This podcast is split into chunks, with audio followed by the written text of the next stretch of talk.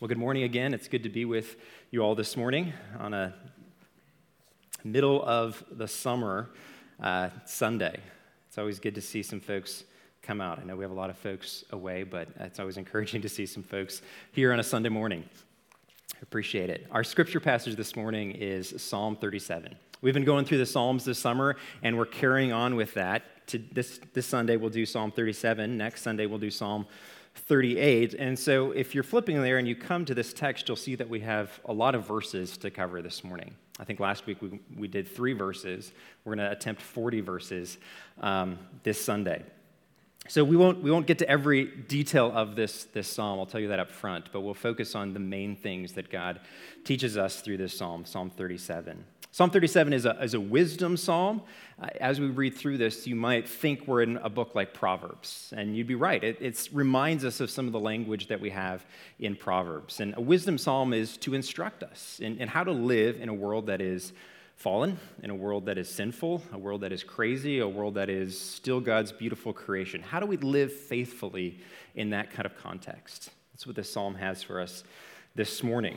You'll note as we read this psalm that a lot of psalms are directed upward, sort of the praise psalms, thanksgiving psalms. This psalm is directed inward. It's directed to our, our souls, to our emotions, to our thoughts, to our attitudes. It, it penetrates to that, that level as we read through this psalm this morning, as it instructs us how we should live. So, would you stand this morning for the reading of God's word? Psalm 37, a psalm of David. Fret not yourselves because of evildoers be not envious of wrongdoers, for they will soon fade like the grass and wither like the green herb. Trust in the Lord and do good. Dwell in the land and befriend faithfulness. Delight yourselves in the Lord, and he will give you the desires of your heart. Commit your way to the Lord, trust in him, and he will act. He will bring forth your righteousness as the light, and your justice as the noonday. Be still before the Lord and wait patiently for him. Fret not yourself over the one who prospers in his way over the man who carries out evil devices. Refrain from anger and forsake wrath. Fret not yourself, it tends only to evil. For the evildoers shall be cut off, but those who wait for the Lord shall inherit the land. In just a little while, the wicked will be no more. Though you look carefully at his place, he will not be there. But the meek shall inherit the land and delight themselves in abundant peace. The wicked plots against the righteous and gnashes his teeth at him. But the Lord laughs at the wicked, for he sees that his day is coming. The wicked draw the sword and bend their bows to bring down the poor and needy, to slay those whose way is upright. Their sword shall enter their own heart, and their bows shall be broken. Better is the little that the righteous has than the abundance of many wicked. For the arms of the wicked shall be broken, but the righteous, or the Lord, upholds the righteous. The Lord knows the days of the blameless, and their heritage will remain forever. They are not put to shame in evil times. In days of famine, they have abundance. But the wicked will perish. The enemies of the Lord are like the glory of the pastures, they vanish. Like smoke, they vanish away. The wicked borrows but does not pay back, but the righteous is generous and gives. For those blessed by the Lord shall inherit the land, but those cursed by him shall be cut off. The steps of a man are established by the Lord when he delights in his way. Though we fall, he shall not be cast headlong. For the Lord upholds his hand. I have been young, and now am old, yet I have not seen the righteous forsaken, or his children begging for bread. He is ever lending generously, and his children become a blessing. Turn away from evil and do good, so shall, so shall you dwell forever. For the Lord loves justice. He will not forsake his saints. They are preserved forever, but the children of the wicked shall be cut off. The righteous shall inherit the land and dwell upon it forever. The mouth of the righteous utter wisdom, and his tongue speaks justice. The law of his God is in his heart. His steps do not slip. The wicked watches for the righteous and seeks to put him to death. The Lord will not abandon him to his power, or let him be condemned when he is brought to trial. Wait for the Lord and keep his way, and he will exalt you to inherit the land. You will look on when the wicked are cut off. I have seen a wicked, ruthless man spreading himself like a green laurel tree but he passed away. And behold, he was no more. Though I sought him, he could not be found. Mark the blameless, and behold the upright, for there is a future for the man of peace. But transgressors shall be altogether destroyed. The future of the wicked shall be cut off. The salvation of the righteous is from the Lord. He is their stronghold in the time of trouble. The Lord helps them and delivers them. He delivers them from the wicked and saves them because they take refuge in him. Let's pray together. Father, thank you for your word. Lord, as we come to it, as we study it, would you impart its truth deep to our hearts? Lord, would we know more of the character of our Savior, more of the hope of the gospel, more of the wonder of your salvation, even as we study and learn this morning? We ask this in your name. Amen. You may be seated. This psalm talks about desires. What do you desire? One of my favorite miracles that Jesus does comes in the Gospel of Mark, in Mark chapter 10, and it's the healing of blind Bartimaeus. Maybe you know this story. There's Bartimaeus, he's sitting beside the road, and crowds are going out, and Bartimaeus knows that Jesus is among them, and he cries out and he says, Jesus, son of David, have, have mercy on me. And those going with Jesus sort of dismiss Bartimaeus and say, just, you know, be, be quiet. Don't, don't disturb Jesus. And Bartimaeus calls out again, have mercy on me. And then Jesus stops, hears Bartimaeus, and, and calls Bartimaeus towards him. And Bartimaeus rejoices. He throws off his coat and he's helped towards Jesus. And then there's this moment where Jesus asks this question. And he says to this blind man who's in front of him, What would you have me do for you? What, what do you want from me? is basically the question that Jesus asks him. I want us to think for a moment this morning if, if Jesus asks us that question, how do you respond? What do you want from, from Jesus? What this psalm does is it brings us to our desires for things. Verse 1 talks about fretting ourselves because of evildoers and envious of wrongdoers takes us to a point where we, we see a lot of things and we say, I, I want that. I desire that. But are those the right desires for us? And, and, and to make matters worse, as we get into this psalm, what we see is, is the people that have the things that we desire are actually evildoers, are actually people who aren't following God's way, aren't following the wisdom that is lined out for us in this psalm. And it causes us maybe some, some confusion, some consternation. This word fret has a sense of, of almost anger, of frustration, of, of disillusionment. Why is it not working? I desire these things, and, and I'm, I'm following what God is, is asking me to do, and, and things don't seem to be coming together.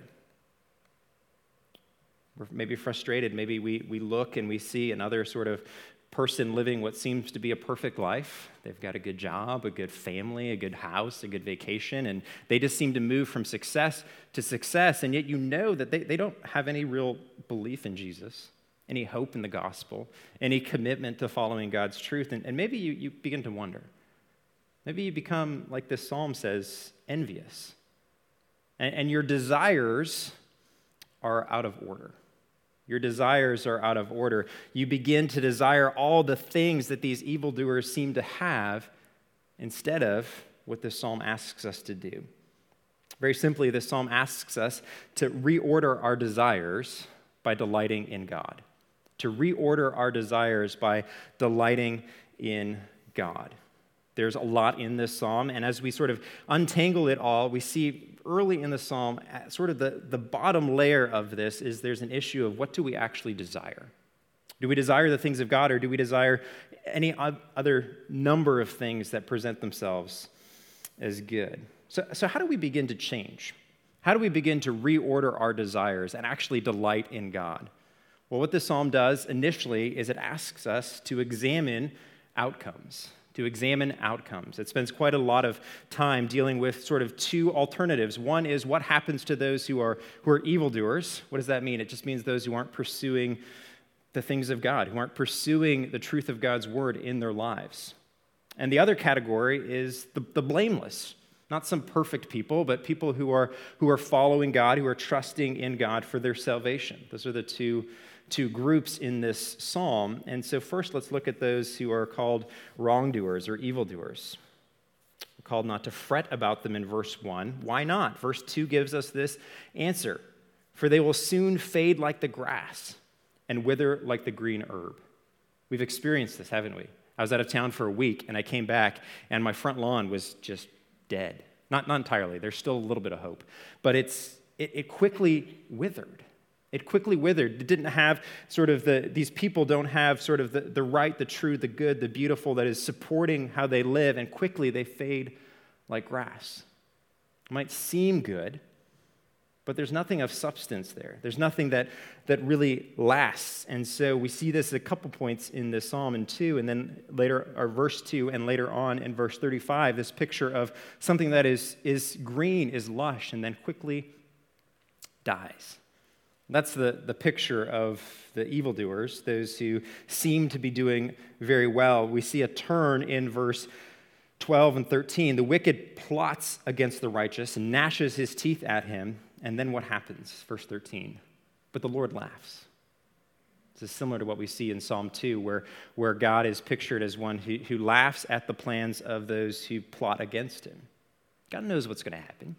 God's in control. God is not disturbed by things that seem to be outside of what we think should happen.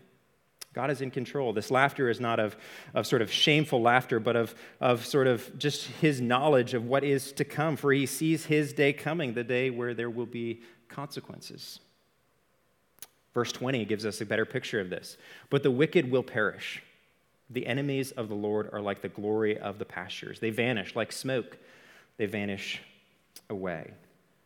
So, for us this morning, as we think about what we should delight in, where we should put our, our ambition, our, our energy, all of those things, it reminds us right here at the beginning of this psalm that those things that people run after, that seem to have so much lasting power and so much joy that they offer, don't ultimately satisfy.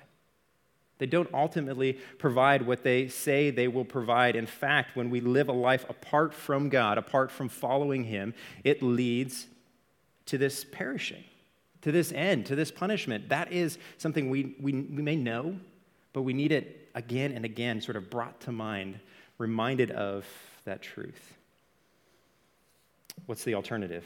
If the wicked perish, what happens to these who are blameless, who, who aren't perfect, but who put their trust and hope in God for salvation? What happens to them? Well, verse 8 reminds us to refrain from anger, not to become angry when other people seem to have what is good. But in fact, verse 9 tells us, For the evildoer shall be cut off, but those who wait for the Lord shall inherit the land. Now, if you, if you heard that phrase throughout the psalm this morning, you heard it five or six times this sort of refrain of, of inheriting the land, of inheriting the land. This is what the faithful, those who follow God, are, are offered. Now, in this context, it's talking about the promised land. God's people have come into the land, and they're there. They've, they've received this place that they're called to live. And as they are there, there are other people who are encroaching on that space.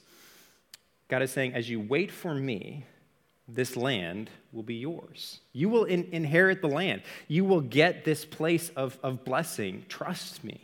Wait for me. There, there is an inheritance coming for me. You will get this, this land. Verse 11 makes this even more clear. But the meek shall inherit the land and delight themselves in abundant peace. Now, what does it mean to be meek? Talk about that more later as we get into some other aspects of this, this passage. But it's not talking about someone who is simply sort of a, a pushover. Um, we read the Beatitudes this morning, and we know that meekness is, is right there. And there, the meek don't just inherit the land, what do they inherit? The earth. As Jesus comes in, he expands this, this promise. As he comes in, he points to the new heavens and the new earth and the reality that those who are meek will receive not just the land here, but the, the new heavens and the new earth. They, they get everything.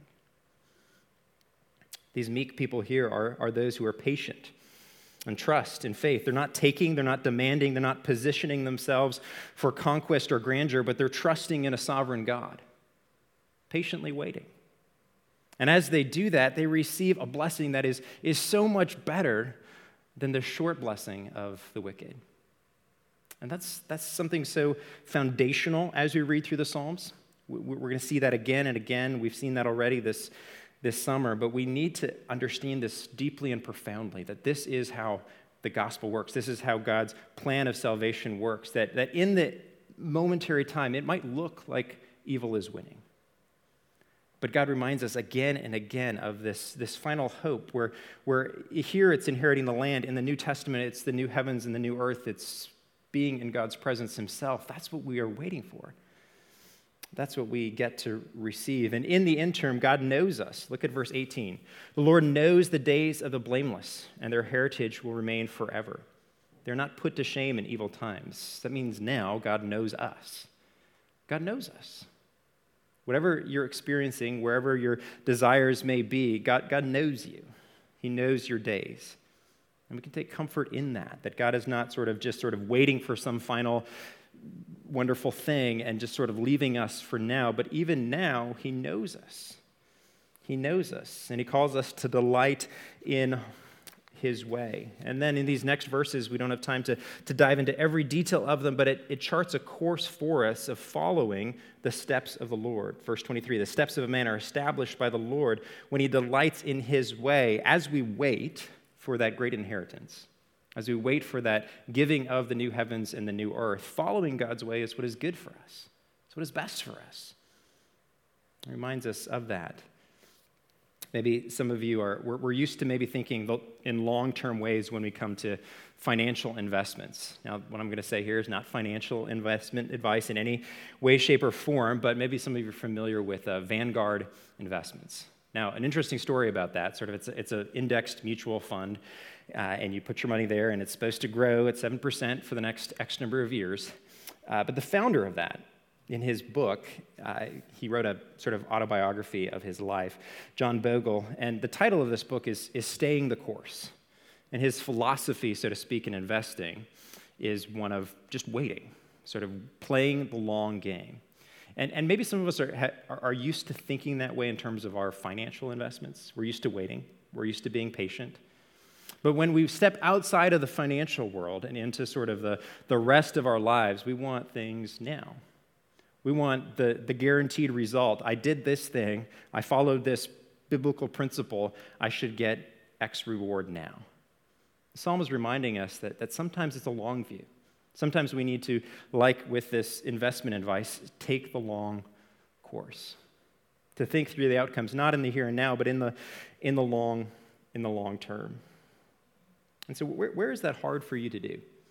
Maybe it's with your relationships, maybe it's with your uh, interactions with family, wherever it might be. Sometimes we, we do the things we know we should do, and it doesn't seem to work immediately.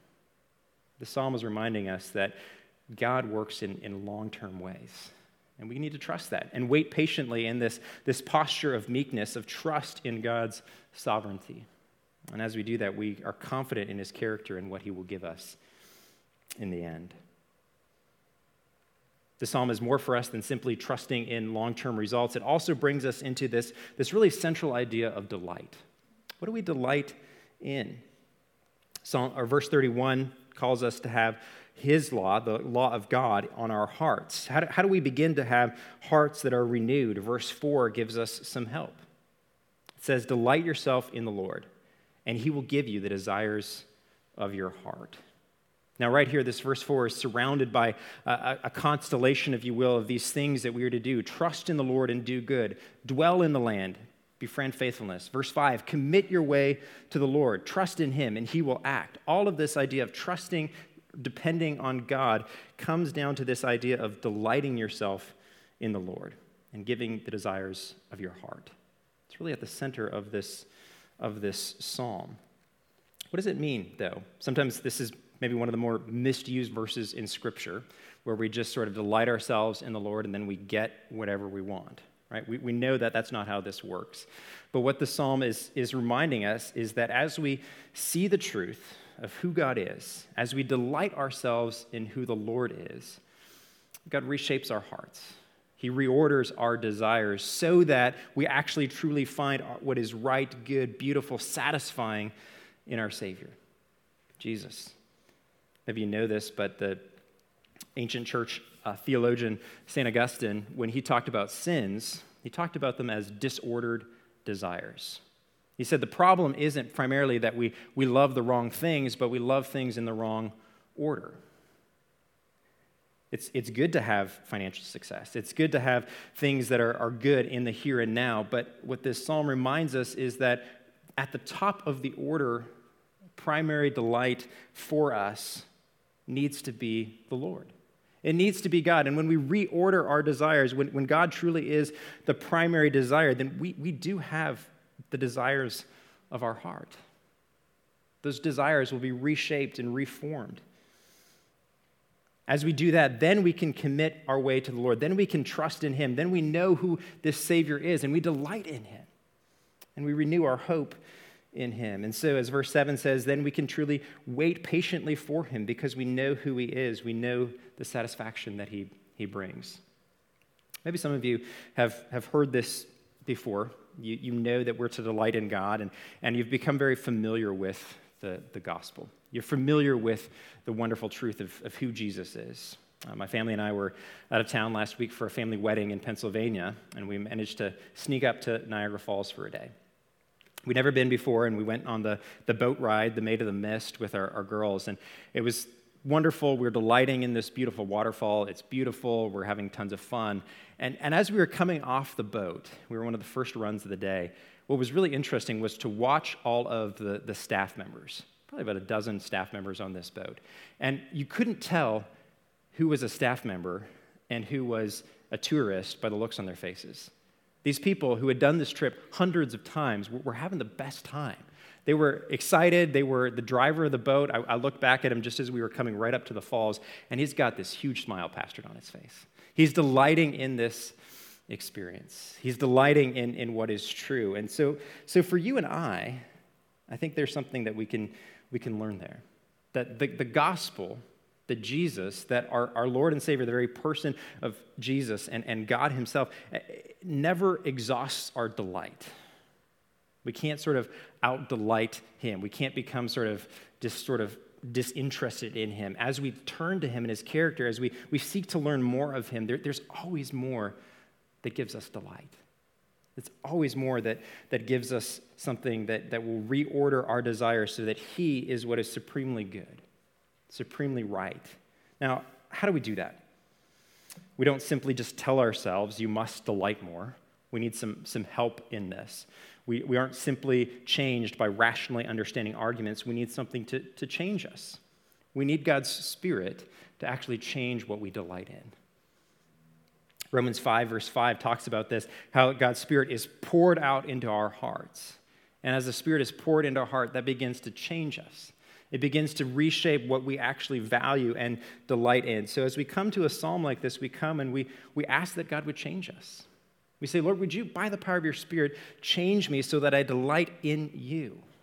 Not in all the other things that seem to be worthy of delight, but that I would delight in you. I'm going to read a quote from from Augustine again. He was dealing with this same issue. And sometimes it's helpful to look back in church history and see that people haven't changed all that much. Sometimes it's discouraging, sometimes it's actually hopeful that we're still struggling with the same things. How do we change? How do we actually delight more and more in God?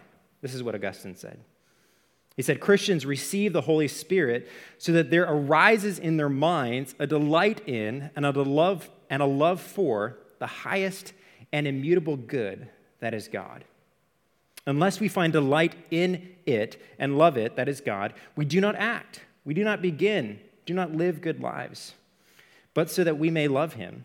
The love of God is poured out in our hearts, not by free choice, which comes from ourselves, but by the Holy Spirit, who has been given to us. That's what we need. We need the Holy Spirit to change us initially in the moment of salvation and daily as we seek to delight more and more in our Savior. Our prayer this morning as we come to a psalm like this is say, Lord, would you make me more of this person who waits patiently, who waits meekly, who waits in confidence, who commits your, his way to the Lord. That, that idea of committing your way to the Lord is, is literally to roll your, your, yourself onto the Lord. Roll your problems, literally, on God.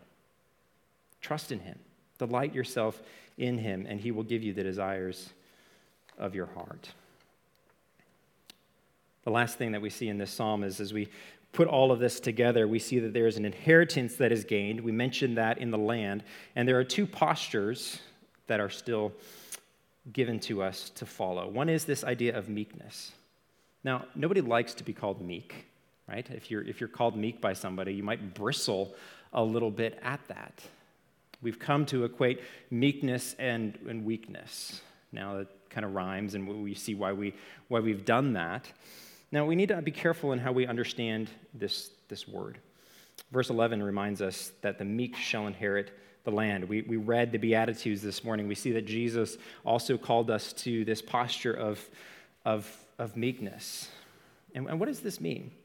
Well, as we wait, as we live out our days here in this crazy, fallen, beautiful world, we, we wait in a posture of, of meekness. And again, this is not something that comes naturally to us. It is, it is counterintuitive. It's a posture sometimes called strength under control. It's not inherently that somebody is weak, but it's somebody who knows finally who is in charge. It's one who trusts in God's sovereignty, it's one who knows what will happen. And it's, it's radically counterintuitive to our day and age. Meekness is not a, a Western virtue. In fact, if you've, if you've read some philosophers, Nietzsche, he actually accuses people who think meekness is a virtue of just saying, well, you're weak. So, of course, you have to make your, your position of weakness a, a virtue. But biblically, meekness is a posture that trusts in God. It trusts, it's a sort of strength of character that trusts in God. As we wait, we know that God is the one who will, who will act. It's not a posture that says we're going to go and, and conquer and, and establish everything. It's, it's one of trusting that as we follow what God asks us to do, He will be faithful to us. J.C. Ryle, this is a, a dead theologian from the 1800s, said this Let us learn how entirely contrary are the principles of Christ from the principles of the world. He wrote that talking about Matthew 12 or Matthew 5 and this idea of meekness. How entirely contrary are the principles of the church from the principles of the world. And he wrote that in the 1800s a time when people were the same. People were still trying to go and, and make their, their name. The largest company in the world at that time was the Dutch East Indies Company. Maybe you've read about that company. Largest company ever to exist. Its market capital was $7.8 trillion, bigger than Facebook, Google, and um, Facebook, Google, and uh, Apple combined. All those companies, bigger than them. And it was a time when there were businesses like that who were, who were large, who were successful, and here there's this posture, and it's not to say that being successful in business is, is wrong. It's not what it's saying, but there's a posture here about what truly delights us, what truly matters, what truly lasts. It's a posture of trust in God. Trusting that God is the one who is sovereignly going to accomplish what he has called us, or what he has said he will do, and called us to follow in that. And maybe some of us chafe a little bit at that. We push back about that, but this passage calls us to grow in meekness. How do we do that? Well, we, we turn to God's word and we see his truth. And again, we ask for his spirit to show us where we are, are prideful, where we are trusting in our own abilities and not in the sovereignty of God. Where are we trying to make a name for ourselves rather than glorify God's name? How does this all come together? Well, it comes together in verses 39 and 40, where we see a picture of salvation. Verse 39 says this The salvation of the righteous is from the Lord. The verses leading up to this, 32 through 38, have sort of repeated a lot of this, waiting for God that the wicked will, will perish and the blameless will receive a future. But here there's this salvation that holds it together. The salvation of the righteous is from the Lord, He is their stronghold in the tri- time of trouble. The Lord helps them and delivers them, He delivers them from the wicked and saves them. If we can go back to that question we began with by Jesus Jesus, Bartimaeus, and he asked the question, what, what do you want me to do for you? If you know the story, you know that Bartimaeus asks, Lord, I, I want to see. I want to see. And, and what does Jesus do? He answers that desire, but he also gives him something more. He says, Your sins are forgiven. This psalm, even as it ends, reminds us that that really is the desire of our hearts as we look at everything that's out there, everything that is offered to us and, so often, I think when we, we would be in that moment with Jesus and ask, What do you want? we'd have a list of things. Well, I wish you'd change this. I wish you'd do that. I wish you'd give me this. But the, the right posture, the posture that the psalmist ends with here, is this we need salvation. We need the gospel. We need our sins forgiven. We need to actually be included in this glorious inheritance. And unless God acts, we, we won't be. Unless God asks, our delights will not be in Him, but in all manner of things. But here the psalm asks us again to, to say with Bartimaeus, Lord, I, I want to see. Not just physically, but, but spiritually. I want the gift of salvation. I want to be renewed in that hope. And as I delight in you, would you give me the desires of my heart? And He will. He will give us the desires of our heart. He will give us him, His very self. Through the power of the Spirit in Jesus, He will give us Himself, and we will be satisfied. When we see His face in the new heavens and the new earth, we will be joy filled. We, we taste that now, we will see it fully then. And so, as the psalm ends, we take refuge in Him. Take refuge in Him. Here and now, trusting in the day when our desires will be fully, perfectly in order in the new heavens and the new earth, when we will delight fully in the God who is there. Let's pray. Father, thank you for your word. Lord, would you help us grow in a delight in, in you? Lord, would you, by the power of your Spirit, show us what is true? Lord, when we are tempted to become angry, to become envious of all the things that seem successful and good and right, would you remind us what is true? That you are God who is sovereign, that we can commit our way to you, and as we delight in you, that you will give us the desires of our heart, reform desires, desires that are right and good and reflect the truth of your word. Would you do that this week and the rest of our lives? We ask this in your name. Amen. Let's take a moment now.